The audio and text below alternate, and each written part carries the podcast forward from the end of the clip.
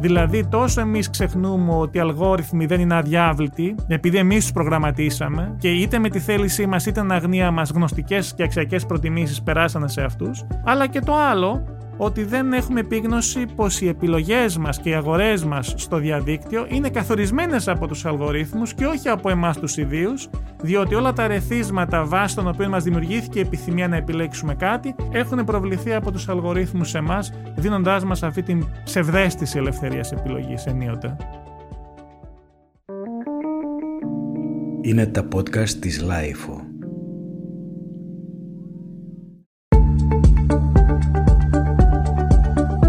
Γεια σας, είμαι ο Γιάννης Πανταζόπουλος και ακούτε τη σειρά podcast της LIFO Άκου την επιστήμη. Για να μην χάνετε επεισόδιο, μπορείτε να μας ακολουθήσετε στα Apple Podcast, στο Spotify και στα Google Podcast. Σήμερα έχουμε τη χαρά και την τιμή να φιλοξενούμε τον καθηγητή φιλοσοφίας Θεοφάνη Τάση. Γεννήθηκε και μεγάλωσε στο Μόναχο. Σήμερα διδάσκει σύγχρονη πρακτική φιλοσοφία στο Πανεπιστήμιο Alpen Adria στην Αυστρία και είναι επισκέπτης καθηγητής στο Πανεπιστήμιο St. Gallen στην Ελβετία, αλλά και μέλος της Ανθρωπιστικής Ακαδημίας του Βερολίνου. Η έρευνά του αφορά τη σχέση πολιτικής, ηθικής και ψηφιακής τεχνολογίας με επίκεντρο τις έννοιες εικόνα, θνητότητα και τέχνη του βίου. Το τελευταίο του βιβλίο, Ψηφιακός Ανθρωπισμός, κυκλοφορεί από τις εκδόσεις Αρμός. Ευχαριστούμε πολύ κύριε Τάση που αποδεχτήκατε την πρόσκληση να είστε μαζί μας σήμερα στο στούντιο της LIFE. Να πούμε ότι τηρούμε όλα τα υγειονομικά μέτρα προστασίας. Ευχαριστώ πολύ και εγώ για την πρόσκληση και ανταποκρίθηκα με χαρά. Ε, ας ξεκινήσουμε. Εσείς προσωπικά ποιο πιστεύετε ότι είναι το διακύβευμα της επιστήμης σήμερα; Το διακύβευμα της επιστήμης που εμένα με ενδιαφέρει περισσότερο και βρίσκω να έχει κρίσιμες συνέπειες όσον αφορά την κοινωνία μας αλλά και το άτομο ξεχωριστά είναι από τη μία η τεχνητή νοημοσύνη και από την άλλη η ανθρώπινη αναβάθμιση. Όσον αφορά την τεχνητή νοημοσύνη, παρατηρούμε τα τελευταία χρόνια μια τάση να εκχωρούν το ένα και περισσότερες ανθρώπινες δραστηριότητες σε αλγορίθμους για την επιτέλεσή τους και αυτή η τάση επιταχύνθηκε και ενισχύθηκε κατά τη διάρκεια της πανδημίας. Και το δεύτερο ζήτημα που αφορά την ανθρώπινη αναβάθμιση καλύπτει μια ποικιλία ερευνητικών περιοχών την βιολογία ιδίως και αφορά την ενδυνάμωση ανθρωπίνων ικανοτήτων προκειμένου να μπορέσουμε να ανταποκριθούμε ικανοποιητικότερα σε αυτή τη συνθήκη που βιώνουμε και μελλοντικώς να μπορέσουμε να επιμηκύνουμε ριζικά ακόμη και τη ζωή μας. Θα τα συζητήσουμε αυτά και αναλυτικά παρακάτω. Πριν όμως ε, από αυτά θέλω να σας ε, ρωτήσω για το εξής. Μπορεί η πανδημία ε, να αλλάξει τον τρόπο αλληλεπίδρασης των ανθρώπων και επειδή έχει περάσει ήδη ένας χρόνος και έχουμε κάποια συμπεράσματα. Τι πιστεύετε; Πιστεύω ότι και πριν από την πανδημία υπήρχε μια τάση να επικοινωνούμε μέσω ψηφιακών εικόνων εαυτού, δηλαδή χρησιμοποιώντας το διαδίκτυο και τα κοινωνικά μέσα δικτύωσης και τις συμπεριφορές που υιοθετούσαμε στην επικοινωνία μας εκεί να τις μεταφέρουμε και στην καθημερινότητα. Λόγω χάρη όταν επικοινωνεί κανείς ε, σε ένα κοινωνικό μέσο δικτύωσης, έχει την τάση να είναι πολύ περισσότερο ανυπόμονος από ό,τι στην καθημερινότητά του. Μπορεί να μην απαντήσει ένα μήνυμα, μπορεί να μην δεν διαβάσει ικανοποιητικά μια απάντηση και αντιμετωπίζει τον συνομιλητή του ε, απρόσωπα. Αυτές τις πρακτικές τις μεταφέρει μετά ασυναίσθητα και στην ενσώματη επικοινωνία του. Αν σε αυτό συμπεριλάβουμε το γεγονός ότι ιδίω οι νεότεροι λειτουργούν έτσι, βλέπουμε ότι στην πανδημία αυτό ενισχύθηκε περαιτέρω. Και τώρα θα μπορούσε να διατυπώσει κανείς την εικασία ότι αυτή η τάση θα συνεχίσει να ενδυναμώνεται και μετά την πανδημία, άσχετα αν πιθανώς για ένα διάστημα μετά την ας το πω έτσι απελευθέρωσή μας θα υπάρξει μια σύντομη έκρηξη σωματικότητας. Αλλά νομίζω ότι η τάση θα είναι όλα ένα και περισσότερο να επικοινωνούμε απρόσωπα και λιγότερο εν σώματα. Μπορεί ο κορονοϊός να σηματοδοτήσει την ανάδυση ενός ε, νέου κόσμου; Νομίζω ότι ο κόσμος όπως άρχισε να διαμορφώνεται πριν από 20 περίπου χρόνια, 25 χρόνια με την ανάδυση του διαδικτύου είναι ήδη εδώ. Πιστεύω ότι το μέλλον είναι εδώ, απλώς είναι ανομοιόμορφα κατανεμημένο, όπως τα έλεγε ο William Gibson. Κάποιοι έχουν ένα μεγαλύτερο μερίδιο του μέλλοντος και κάποιοι ένα μικρότερο μερίδιο του μέλλοντος. Με την πανδημία όλοι αποκτήσαμε λίγο περισσότερο μέλλον, γιατί άνθρωποι οι οποίοι δεν χρησιμοποιούσαν λόγω χάρη βίντεο συνομιλία στα κινητά τους, δεν χρησιμοποιούσαν ψηφιακές εφαρμογές, άρχισαν να το κάνουν. Οπότε το μέλλον είναι εδώ και επιταχύνει όλο ένα και περισσότερο. Και η κατανομή του ελπίζω να είναι ομαλότερη από ό,τι είναι τώρα. Ε, θεωρείτε ότι ζούμε σε μια περίοδο που η τεχνολογία μας ενώνει ή μας αποξενώνει; Συγχρόνως και τα δύο θα έλεγα. Μας ενώνει υπό την έννοια ότι επιτρέπει να παραμένουμε σε επαφή με τους αγαπημένους μας οπουδήποτε και αν βρισκόμαστε. Από την άλλη η διαρκής διασύνδεση καθιστά τις επικοινωνίες περισσότερο απρόσωπες διότι επικοινωνούμε και με ανθρώπους τους οποίους δεν έχουμε συναντήσει ποτέ διαζώσεις και ούτε πρόκειται να τους συναντήσουμε διαζώσεις. Αν σας έλεγα να μου πείτε ποια είναι τα θετικά και ποια τα αρνητικά της τεχνολογίας, τι θα μου λέγατε; Θα έλεγα ότι κάθε τεχνολογία μας επιτρέπει να ανταποκριθούμε αποτελεσματικότερα στην ανάγκη και να αναπληρώσουμε τις αδυναμίες της σωματικότητάς μας. Το ανθρώπινο είδος δεν γεννήθηκε με θώρακα αδιάτριτο, ούτε με δέρμα άφθαρτο, ούτε με φυσική ανοσία απέναντι σε ασθένειες, ούτε με όραση πολύ ισχυρή, ούτε με ακοή αντίστοιχη πολλών ειδών στο ζωικό βασίλειο. Όλα αυτά τα αναπληρώνω μέσω της τεχνολογίας. Οπότε η τεχνολογία λειτουργεί ως ένα είδος ενδυνάμωσης της σωματικότητάς μας και συγχρόνως μας επιτρέπει να επιμικίνουμε και το προσδόκιμο της ζωής μας. Μέσω των εμβολίων, μέσω της ιατρικής. Αυτό είναι το μεγάλο θετικό της επιστήμης. Το αρνητικό τώρα της επιστήμης είναι ότι μας χαρίζει μία ψευδέστηση παντοδυναμίας και εάν δεν υιοθετήσουμε μια στάση φρόνησης απέναντι στα επιτεύγματά της, μπορεί να διακινδυνεύσουμε το μέλλον της ανθρωπότητας ή ακόμη και το μέλλον της στην παρούσα μορφή. Δηλαδή μπορεί είτε να αφανιστούμε ως ανθρωπότητα, είτε μπορεί να συνεχίσουμε την πορεία ως ένα άλλο είδος το οποίο σε πολύ λίγο θα θυμίζει την παρούσα μορφή μας. Έχει διατυπωθεί άποψη ότι ένας από τους λόγους για τους οποίους δεν έχουμε επικοινωνήσει ακόμη με εξωγήινους πολιτισμούς εάν θεωρήσουμε ότι οι συνθήκες για την ανάπτυξη νοήμων ζωής είναι άφθονες στο σύμπαν, οφείλονται στο ότι υπάρχει ένα εξελεκτικό στάδιο σε κάθε πολιτισμό, το οποίο οι περισσότεροι δεν κατορθούν να ξεπεράσουν, αυτοκαταστραφόμενοι. Δηλαδή, φτάνουν στα τεχνική εξέλιξης και μετά αυτοκαταστρέφονται, γιατί υπάρχει από ό,τι φαίνεται μια διαφορά φάσης μεταξύ της ηθικής πολιτικής ανάπτυξης και της τεχνικής ανάπτυξης. Αυτό θα έλεγα ότι είναι ο μεγαλύτερος κίνδυνος της τεχνολογίας. Τι είναι ο ψηφιακός ανθρωπισμός, ο ψηφιακός ανθρωπισμός είναι μια, ένας τρόπος σκέψης να προσπαθήσει κανείς να απαντήσει σε αυτό που σας προανέφερα, δηλαδή να υιοθετήσει μια φρόνιμη χρήση απέναντι στην τεχνολογία. Να διασφαλίσουμε δηλαδή την ανθρωπινότητά μας αξιοποιώντας ταυτόχρονα τον μέγιστον των τεχνολογικών επιτευμάτων. Θα μπορούσε να πει κάποιος ότι ζούμε σε μια περίοδο αυξημένου ναρκισισμού; Ζούμε σε μια περίοδο αυξημένου ναρκισισμού ήδη από τη δεκαετία του 70 όταν οι διαδικασίες κατανάλωσης από μαζικές γινόταν όλο ένα και περισσότερο εξατομικευμένες. Δηλαδή υπήρχαν πολλές περισσότερες επιλογές όσον αφορά το άτομο να διαμορφώσει την ε, ζωή του σε βίο καταναλώνοντας εξειδικευμένες υπηρεσίες και αυτό ενισχύθηκε πολύ περισσότερο στα τέλη του 20ου αιώνα και από την άνοδο του διαδικτύου όπου πλέον η επικοινωνία γίνεται μέσω ψηφιακών εικόνων, αυτός ο ναρκισισμός γιγαντώθηκε, διότι υπάρχει μια τάση πολλών ανθρώπων να επιμελούνται την ζωή τους ψηφιακά. Δηλαδή, αντί να την βιώνεις ενσώματα στο εδώ και τώρα, να την βιώνεις πολύ περισσότερο με την προσδοκία της ανταπόκρισης της ψηφιακής εικόνας αυτής της ζωής από τους άλλους. Έτσι ώστε να μην έχει εν τέλει σημασία σε ένα ταξίδι η εμπειρία μιας βόλτας λόγου χάρη στο, στο Σον Ελιζέ, αλλά η προσδοκία της ανταπόκρισης των φωτογραφιών και των βίντεο που θα αναρτηθούν στους άλλους.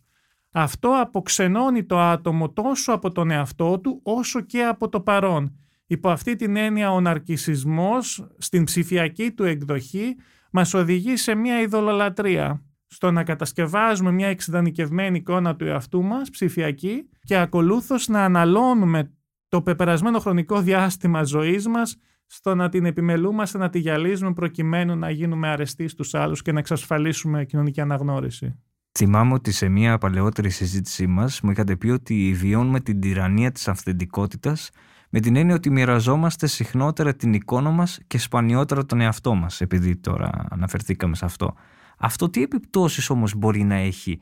Περιγράψατε πριν από λίγο κιόλας ε, τι σημαίνει, αλλά πώς μπορεί αυτό να επηρεάσει και την κοινωνία μας συνολικά; Η τυραννία της αυθεντικότητας πηγάζει από την κυριαρχία της μοναδικότητας στην παρούσα μορφή του ψηφιακού καπιταλισμού. Τι σημαίνει αυτό; σημαίνει ότι σε όλες τις ε, υπηρεσίες και στα αγαθά αυτό που είναι πρωτεύον πλέον χαρακτηριστικό είναι η μοναδικότητά του. Να δώσω ένα παράδειγμα. Στην πρώτη φάση της βιομηχανικής επανάστασης το χαρακτηριστικό της παραγωγής ήταν η τυποποίηση.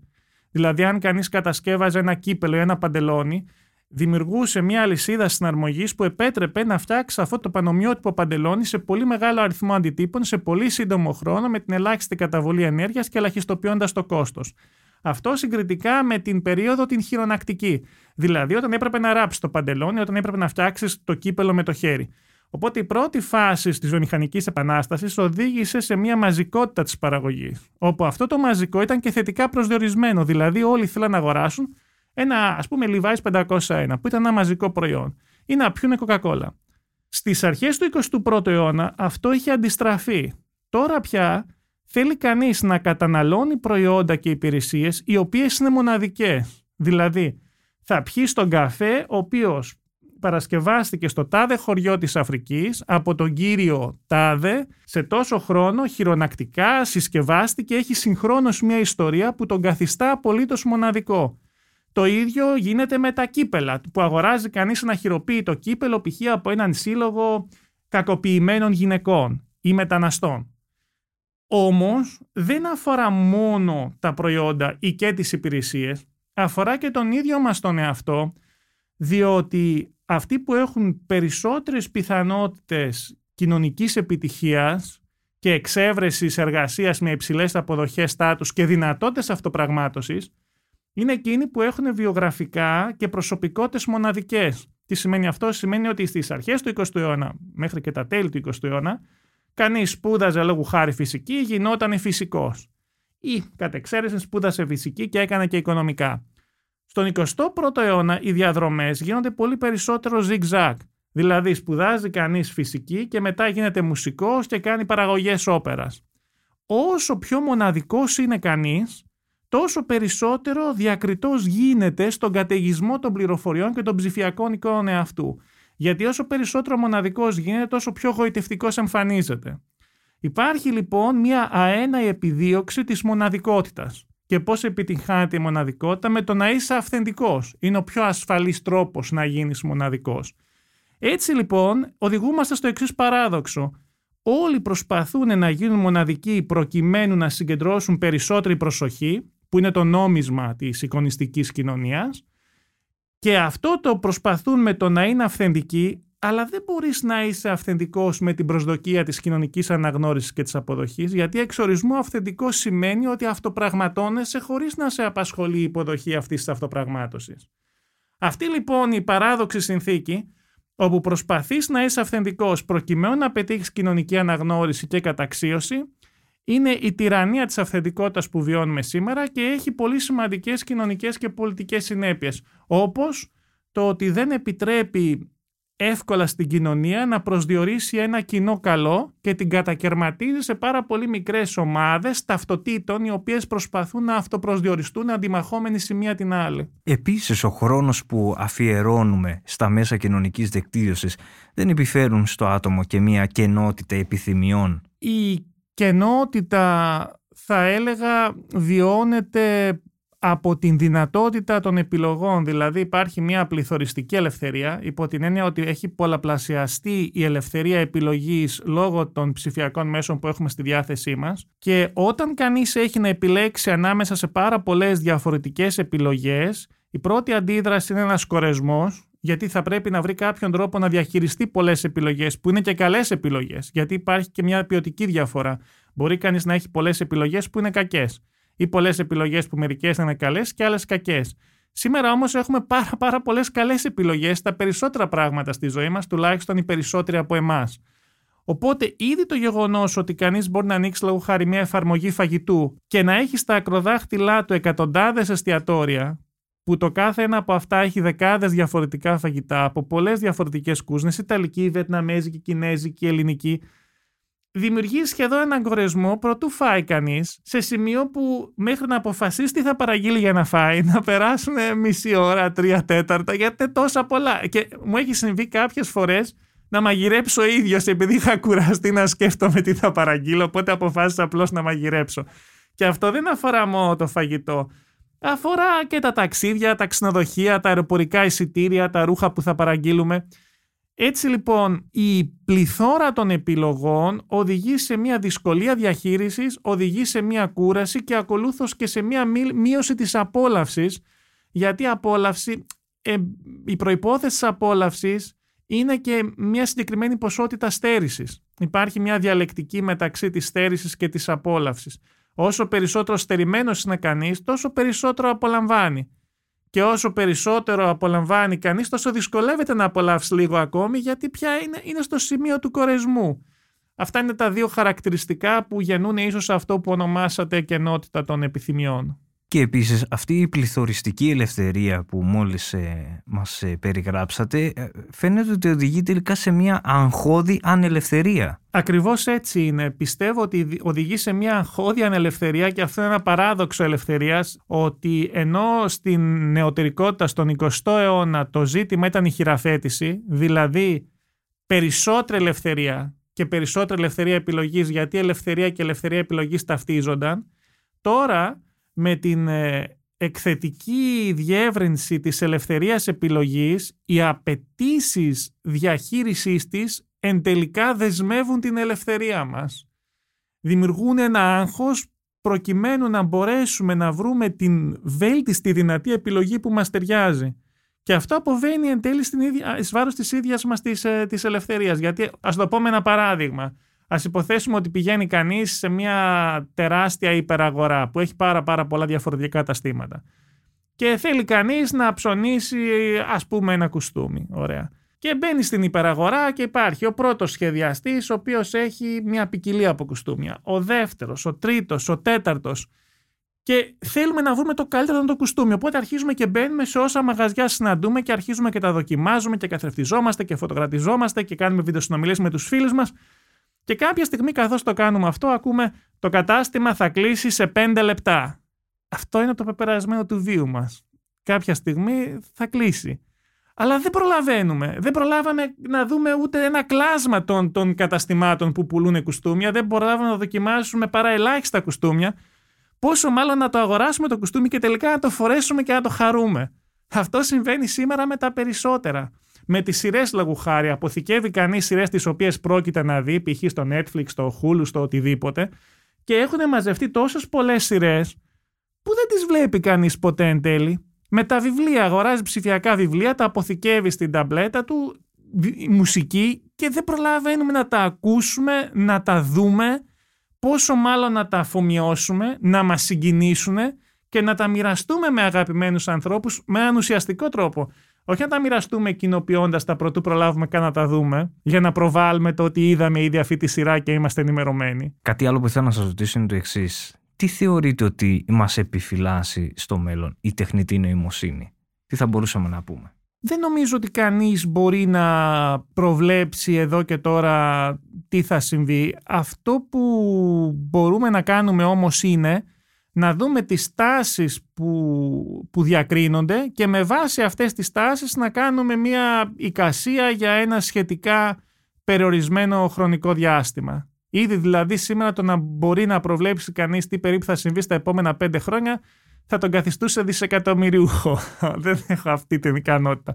Αλλά με βάση τις, ε, τις εφαρμογές που, που βλέπω εδώ και τώρα μπορώ να φανταστώ ότι πάρα πολλές υπηρεσίες που σήμερα διεκπεραιώνονται από ανθρώπους όπως receptionist, όπως ε, τηλεφωνικά κέντρα ούτως ή άλλως έχει συμβεί, υπάρχουν ελάχιστοι άνθρωποι πλέον, ε, τμήματα εξυπηρέτησης πελατών και σιγά σιγά κιόλας ε, στις σχολικές αίθουσες κάποια προγράμματα τεχνητής νοημοσύνης που θα μπορούν να απαντούν σε απορίες μαθητών, να βοηθούν καθηγητές.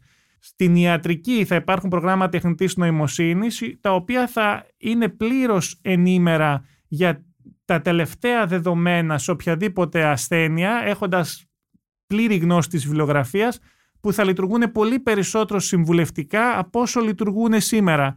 Στην χειρουργική προφανώς θα έχουμε πολύ περισσότερες επεμβάσεις από όσες έχουμε σήμερα Στρατιωτικές εφαρμογές επίσης θα έχουν πολύ μεγαλύτερη ζήτηση τα αυτόνομα, αν και πρέπει να ορίσουμε τώρα τι σημαίνει εδώ τα αυτόνομα οπλικά συστήματα, θα είναι μυρικός αυτόνομα οπλικά συστήματα ή πλήρως αυτόνομα οπλικά συστήματα. Μυρικός αυτόνομα σημαίνει ότι θα μπορούν να αποφασίζουν για μια δράση ζητώντας πρώτα επιβεβαίωση από έναν ανθρώπινο ε, δρόντα. Και αυτόνομα σημαίνει ότι επειδή η απόφαση στο πεδίο της μάχης θα απαιτεί μια ταχύτατη απάντηση, η απάντηση αυτή θα εκχωρείται στον αλγόριθμο που θα μπορεί να την άξει λόγου χάρη μια γέφυρα ή να, να κάνει μια οποιαδήποτε άλλη κίνηση. Εκεί δηλαδή σίγουρα υπάρχουν πολλές στρατιωτικές εφαρμογές που για ευνότους λόγους δεν γνωρίζουμε ακριβώς σε τι επίπεδο αυτονομίας η τεχνητή νοημοσύνη λειτουργεί σε πεδία επιχειρησιακής δράσης. Οι αλγόριθμοι είναι αυτοί που καθορίζουν τις επιλογές μας ή οι επιλογές μας καθορίζουν τους αλγόριθμους; Και τα δύο ταυτόχρονα. Αν πάρουμε τα μέσα κοινωνικής δικτύωσης, τότε οτιδήποτε περνούμε ένα συγκεκριμένο χρόνο κοιτάζοντάς το, αγγίζοντάς το, πόσο μάλλον εάν το κοινοποιήσουμε, το σχολιάσουμε ή πατήσουμε το, το μου αρέσει, καταγράφεται από τον αλγόριθμο ούτως ώστε παρόμοιο περιεχόμενο να προβάλλεται ξανά σε εμάς για να δημιουργηθεί αυτός ο, ο κύκλος ε, επανατροφοδότησης. Αλλά την ίδια στιγμή και εμείς επηρεάζουμε τους αλγορίθμους διότι τους προγραμματίζουμε κάθε φορά. Και οι προτιμήσεις, οι επιθυμίες και τα συμφέροντα των προγραμματιστών αποτυπώνονται στην λειτουργία των αλγορίθμων. Το πρόβλημα για μένα αναδύεται από το γεγονός ότι το ξεχνάμε.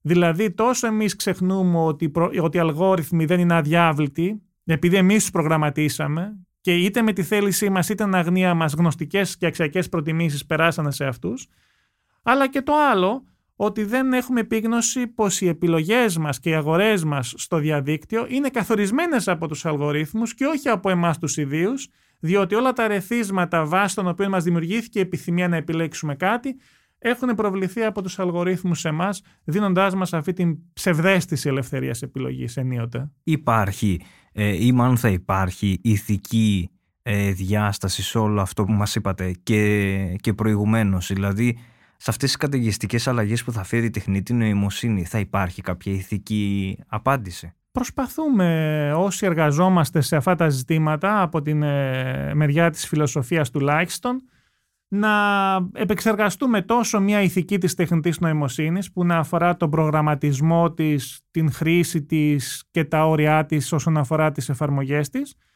αλλά και επίσης όσον αφορά την σχέση μας με το διαδίκτυο και τις επιλογές που προσφέρουν οι αλγόριθμοι στην παρούσα μορφή.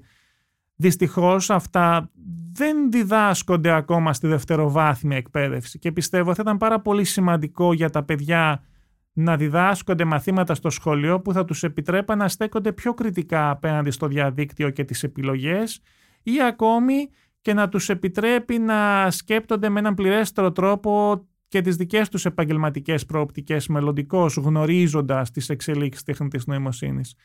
Δεν το έχουμε αυτό ακόμη προς το παρόν, γιατί υπάρχει μια υστέρηση της εκπαίδευσης έναντι της τεχνολογικής εξέλιξης. Ακόμη και στα πανεπιστήμια μαθήματα ηθικής της τεχνητής νοημοσύνης δεν είναι τόσο ευρέως διαδεδομένα όσο θα έπρεπε να είναι πιστεύω. Ε, θεωρείτε ότι στην εικονιστική κοινωνία υπάρχουν πιθανότητες στο μέλλον να υποδουλωθούμε κατά κάποιο τρόπο από τα ρομπότ; Ε, συνήθως σκεπτόμαστε σε ένα διιστικό σχήμα της υποδούλωσης όπως εσείς είπατε ή μιας τεχνολογικής ουτοπίας όπου η τεχνητή νοημοσύνη θα μας απελευθερώσει από όλα τα προβλήματα, θα τα επιλύσει για εμάς ούτως ώστε να είμαστε πραγματικά ευτυχισμένοι. Πιστεύω ότι οι αποχρώσεις είναι πιθανότερες και για αυτόν τον λόγο και περισσότερο επικίνδυνες. Δηλαδή η εκχώρηση της ελευθερίας μας στους αλγορίθμους και ενδεχομένως η απλές αυτονομίας μας δεν θα συμβεί από τη μία στιγμή στην άλλη σε ένα σενάριο Matrix ή εξολοθρευτής. Αυτό δεν σημαίνει ότι το αποκλείω, δεν μπορώ να το γνωρίζω, μπορεί και να συμβεί. Αλλά μου φαίνεται πιθανότερο ότι θα γίνει πολύ βαθμιαία. Όπως λόγου χάρη τώρα δεν μπορούμε να φανταστούμε τον εαυτό μας δίχως κινητό ή δίχως έξυπνο κινητό ή δίχως πρόσβαση στο διαδίκτυο, ενώ πριν 20 χρόνια δεν είχαμε τίποτε από όλα αυτά, υπό την παρούσα μορφή τουλάχιστον.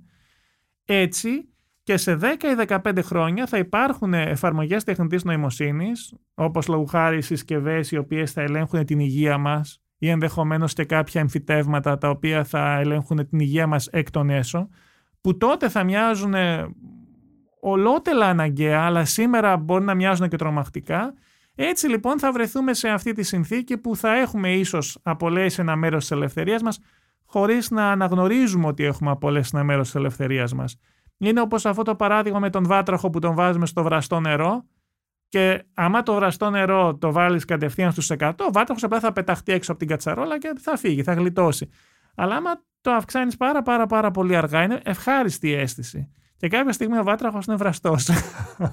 λοιπόν, μου φαίνεται πιθανότερο αυτό το σενάριο, το οποίο όσοι φιλόσοφοι εργαζόμαστε σε αυτά τα ζητήματα προσπαθούμε να αποτρέψουμε γράφοντας για αυτά τα πράγματα, τροφοδοτώντας τη δημόσια σφαίρα με, με ιδέες και επιχειρήματα, ούτως ώστε οι πολίτες να είναι περισσότερο ενημερωμένοι, να αποφασίζουν με επίγνωση και ακολούθως να μπορούν και στην πολιτική να λαμβάνονται αποφάσεις σε μια κατεύθυνση που να αποτρέψει κάτι τέτοιο. Ποιες είναι οι δικές σας ε, ανησυχίες όσον αφορά το νέο μοντέλο που μπορεί να επικρατήσει τα επόμενα χρόνια; Η σημαντικότερη δική μου ανησυχία είναι και βασίζεται σε αυτό που σας είπα νωρίτερα ότι λησμονούμε πως οι αλγόριθμοι είναι δικά μας δημιουργήματα και τίνουμε να, να τα βλέπουμε ως κάτι αυτόνομο που σιγά σιγά τίνουν και να καθίστανται αυτόνομο αν σκεφτεί κανείς ότι έχει ήδη αλγορίθμους που σχεδιάζουν την επόμενη γενιά τους ή επιδιορθώνουν τον εαυτό τους.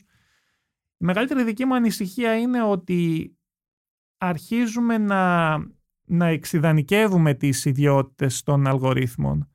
Δηλαδή το πρότυπο πια είναι να γίνουμε εμείς οι ίδιοι αλγόριθμοι.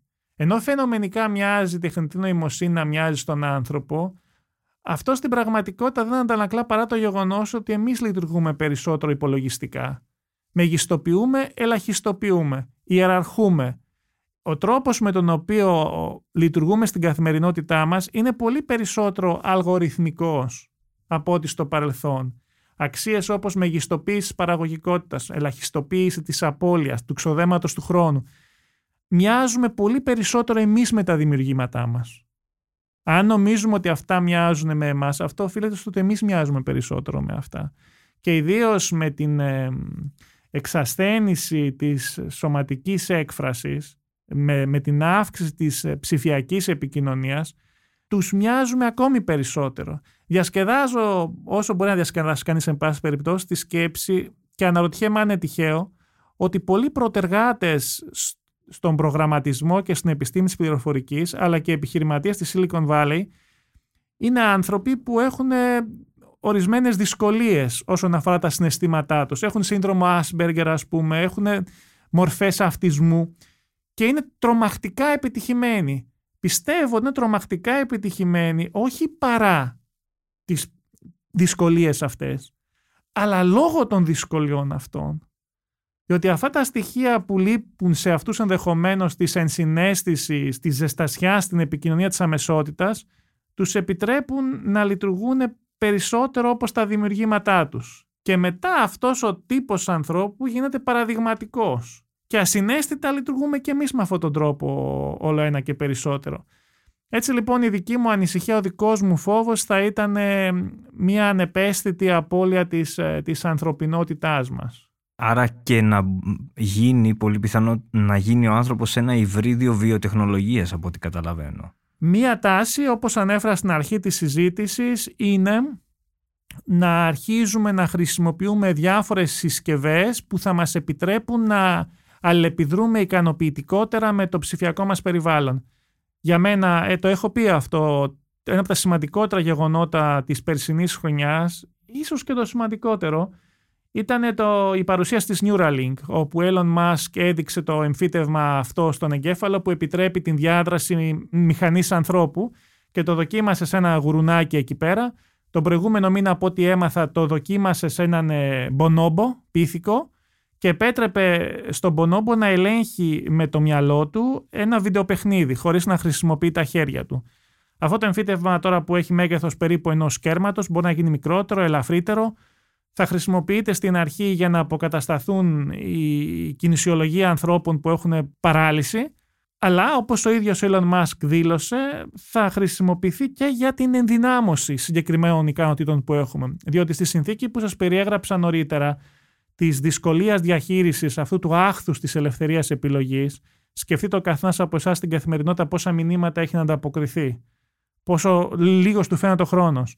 Σε αυτή τη συνθήκη, το να αναβαθμιστούμε, δηλαδή να αυξήσουμε την ικανότητα συγκέντρωσής μας, να αυξήσουμε την αναλυτική μας ικανότητα, να αυξήσουμε τη μνήμη μας ή ακόμη και να αυξήσουμε τις σωματικές μας ικανότητες, μοιάζει όλο ένα και περισσότερο αναγκαίο. Αυτά λοιπόν προϊόντα τέτοιου είδους που θα ξεκινήσουν αρχικά ως ιατρικές εφαρμογές για ανθρώπους που πάσχουν από μια συγκεκριμένη νόσο, θα διαδίδονται σε όλο ένα και μεγαλύτερο αριθμό ανθρώπων. Δηλαδή η διάκριση μεταξύ του τι συνιστά νόσο και τι συνιστά υγεία θα αρχίζει να ξεθοριάζει ενδεχομένως.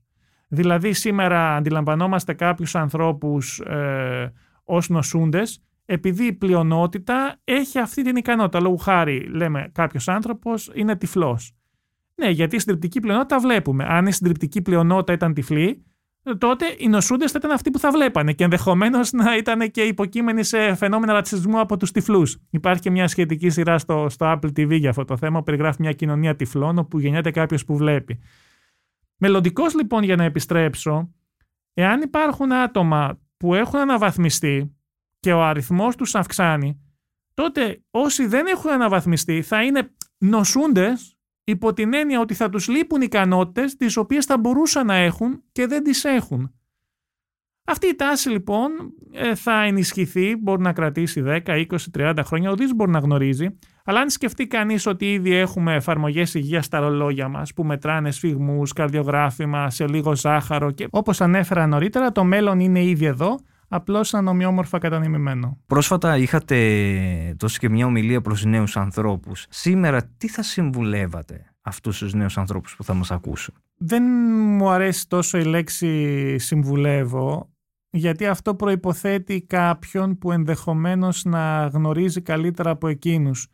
Και δεν είμαι σίγουρος ότι μπορεί ένας μεγαλύτερος να γνωρίζει καλύτερα την δική τους εμπειρία της νιώτης. Ενδεχομένως με αναφορά τη δική του εμπειρία της νιώτης, αλλά επειδή η συνθήκη που βιώνει σήμερα είναι ριζικά διαφορετική από τη συνθήκη στην οποία υπήρξα εγώ νέος, περιορίζεται κατά πολύ το πώς θα μπορούσα να τους συμβουλεύσω.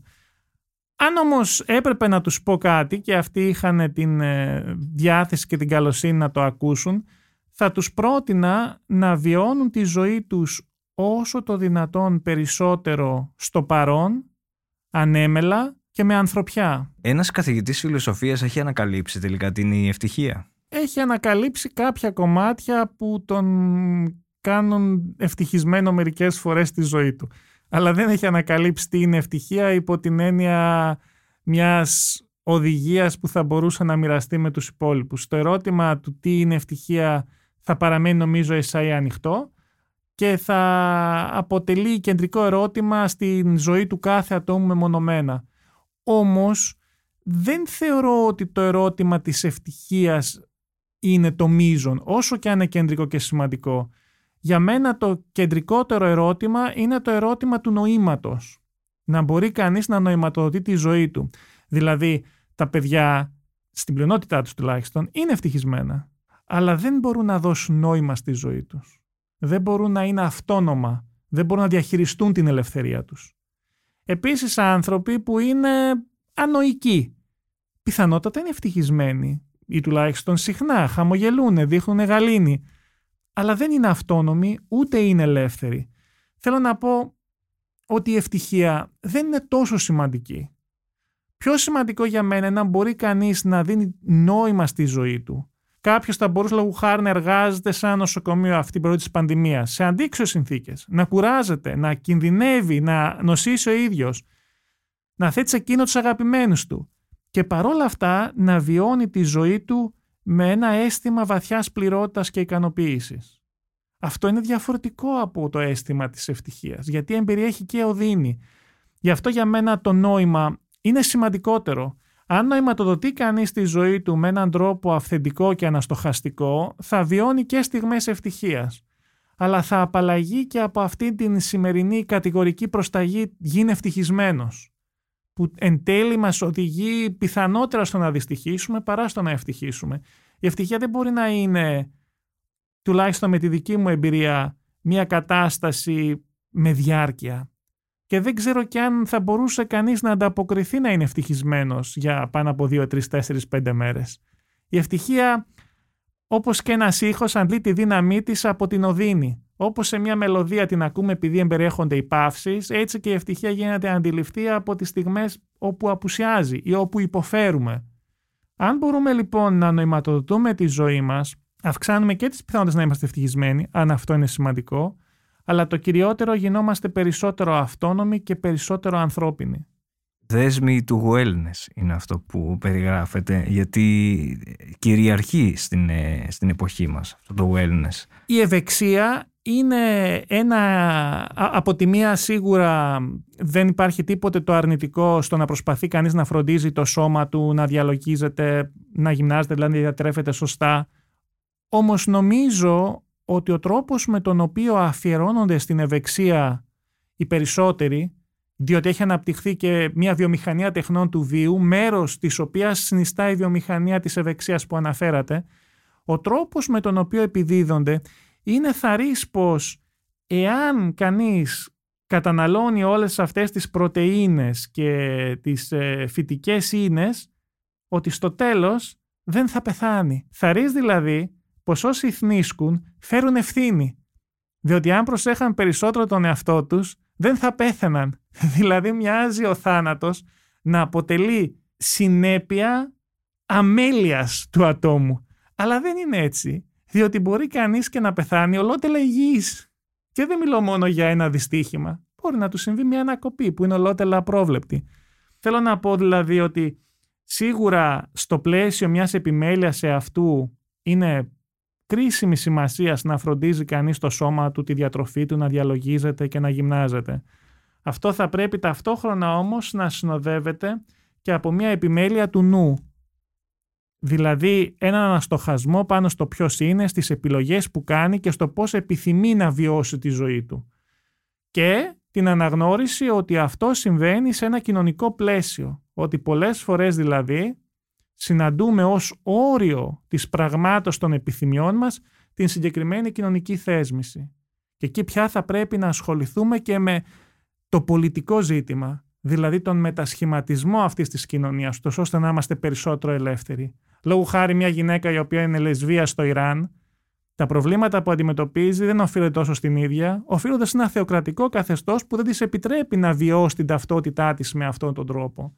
Και αυτό συνήθως σήμερα δεν το αντιλαμβανόμαστε με τέτοια σαφήνεια. Δηλαδή η βιομηχανία των τεχνών του βίου και το παρακλάτης, η βιομηχανία της ευεξίας μας παρουσιάζουν συστημικά προβλήματα ως ατομικά προβλήματα ή συγκαλύπτουν συστημικά προβλήματα παρουσιάζοντάς μας ατομικές λύσεις.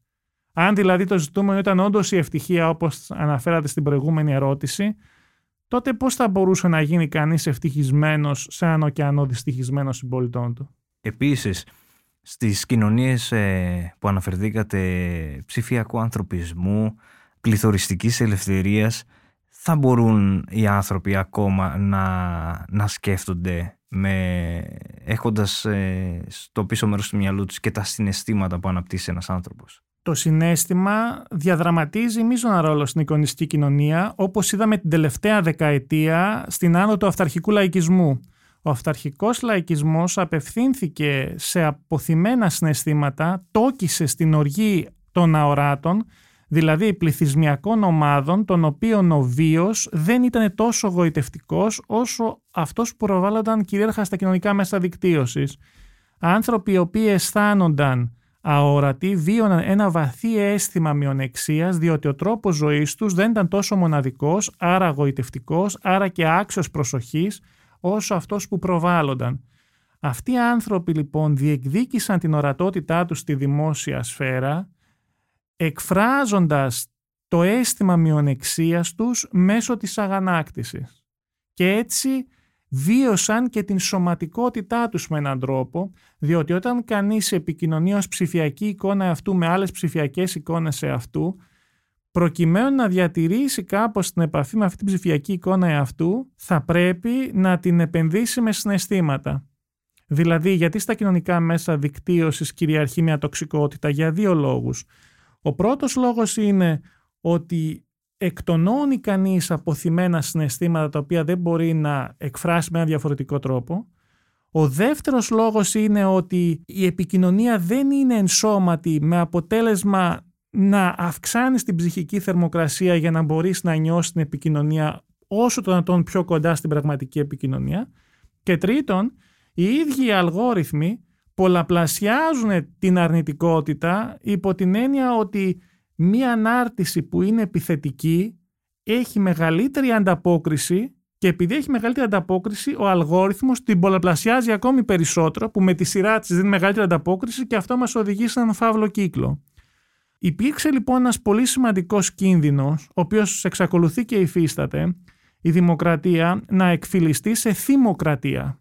Δηλαδή τα συναισθήματα, το θυμικό να βρίσκεται στο επίκεντρο της λήψης αποφάσεων και της πολιτικής δράσης. Αλλά το θυμικό εδώ στην αρνητικότερη του εκδοχή. Όχι με τη μορφή της ενσυναίσθησης, της χαράς, της αλληλεγγύης, της αισιοδοξίας, αλλά με τη μορφή της αγανάκτησης, της νησικακίας, του φθόνου και της μυσαλλοδοξίας και της σωματικής, της φυσικής βίας σε τελική ανάλυση.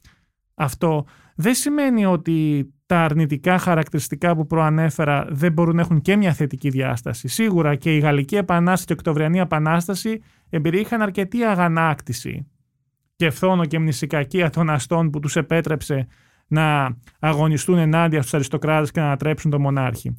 Ωστόσο στην παρούσα συνθήκη όπου υπάρχει μια δημοκρατική δημόσια σφαίρα που επιτρέπει την μετάφραση των αρνητικών συναισθημάτων σε θετικότερα συναισθήματα, προκειμένου να αντιμετωπιστούν τα προβλήματα και να συζητηθούν νουνεχέστερα, αυτή η υπερχείληση της, ε, της οργής διακινδύνευσε το ίδιο το πεδίο της πολιτικής αντιπαράθεσης. Δηλαδή είναι σαν να έχεις δύο ομάδες που να θέλουν να παίξουν ποδόσφαιρο και να έχουν στα παπούτσια τους τσάπες και κάθε φορά που περπατάει κανείς πατάει με την τσάπα στο γρασίδι καταστρέφεται το γήπεδο. Εάν όμως καταστρέψεις το γήπεδο δεν μπορεί να υπάρξει παιχνίδι. Δηλαδή ο αυταρχικός λαϊκισμός τοκίζοντας το, το, την αγανάκτηση και τα αρνητικά συναισθήματα καταστρέφει τις προϋποθέσεις της δημοκρατικής πολιτείας, τις, τις δυνατότητες επίλυσης αξιακών διαφορών και διαφορών συμφερόντων. Γιατί εν τέλει η δημόσια σφαίρα τι είναι; Η δημόσια σφαίρα είναι ένα πεδίο στο οποίο αξίες, συμφέροντα και η ανάγκη διαφορετικών ομάδων συναντώνται και κατά κάποιο τρόπο μεταφράζονται και επιτυγχάνονται συνενέσεις είναι συνήθως το μη χειρονβέλτιστον. Όπως γνωρίζουμε από τον Αριστοτέλη, η δημοκρατία είναι το καλύτερο ανάμεσα στα χειρότερα. Εάν χάσουμε ακριβώς αυτό το πεδίο όμως, μετά τι μας μένει; Μας μένει μόνο ο πειρασμός του ολοκληρωτισμού, ο οποίος υπόσχεται εύκολες και ανέξοδες λύσεις, με τίμημα όμως την ελευθερία μας. Κλείνοντας, θέλω να σας ρωτήσω, το μέλλον πιστεύετε θα είναι τελικά δυστοπικό ή όχι; Είμαι φύση αισιόδοξο και θεωρώ ότι βρισκόμαστε ήδη στη δυστοπία. Όχι, πιστεύω ότι θα μπορέσουμε να ανταποκριθούμε όπως ανταποκριθήκαμε και σε άλλες προκλήσεις στην ιστορία της ανθρωπότητας. Αυτή τη φορά η πρόκληση είναι μεγαλύτερη και τα μέσα όμως που διαθέτουμε είναι πολύ μεγαλύτερα και ο χρόνος ε, πιστεύω είναι ακόμη μπροστά μας. Δεν έχει κρυθεί τίποτε σε καμία από τις πλανητικές προκλήσεις, ούτε στην υπερθέρμανση του πλανήτη, ούτε στην τεχνητή νοημοσύνη μπορούμε ανα πάσα στιγμή να αναλάβουμε την ευθύνη της ιστορίας και να ανταποκριθούμε επιτυχώς. Και αν αυτό αποδειχθεί εκ των υστέρων ψευδέστηση, προτιμώ να συνεχίζω να λειτουργώ με αυτή την ψευδέστηση παρά με, την, με μια στάση μυρολατρική ε, ως προς το μέλλον. Τι θεωρείτε σημαντικό στη ζωή; Σημαντικό για μένα μεγαλώνοντας είναι να μπορώ να βιώνω, να συναισθάνομαι καλύτερα το πάσχην των άλλων και αν μπορώ στο βαθμό που έχω τις δυνατότητες και να το ανακουφίζω και κατά αυτόν τον τρόπο να βιώνω την ανθρωπινότητά μου πληρέστερα. Κύριε Τάση, θέλω να σας ευχαριστήσω πολύ που ήσασταν μαζί μας σήμερα εδώ και για όλα όσα μας είπατε. Και εγώ σας ευχαριστώ θερμά για την πρόσκληση να έχουμε μια όμορφη άνοιξη και ένα ομορφότερο καλοκαίρι. Ήταν η σειρά podcast της LIFO «Ακού την επιστήμη». Μαζί μας ήταν ο καθηγητής φιλοσοφίας Θεοφάνης Στάσης σε μια συζήτηση για τον ψηφιακό ανθρωπισμό, την εικονιστική κοινωνία, τα μέσα κοινωνικής δικτύωσης και την επιμέλεια αυτού. Τα podcast της LIFO ανανεώνονται καθημερινά και τα ακούτε μέσα από το LIFO.gr ή τις εφαρμογές της Apple, του Spotify ή της Google. Κάντε subscribe πατώντας πάνω στα αντίστοιχα εικονίδια για να μην χάνετε κανένα επεισόδιο. Είναι τα podcast της LIFO.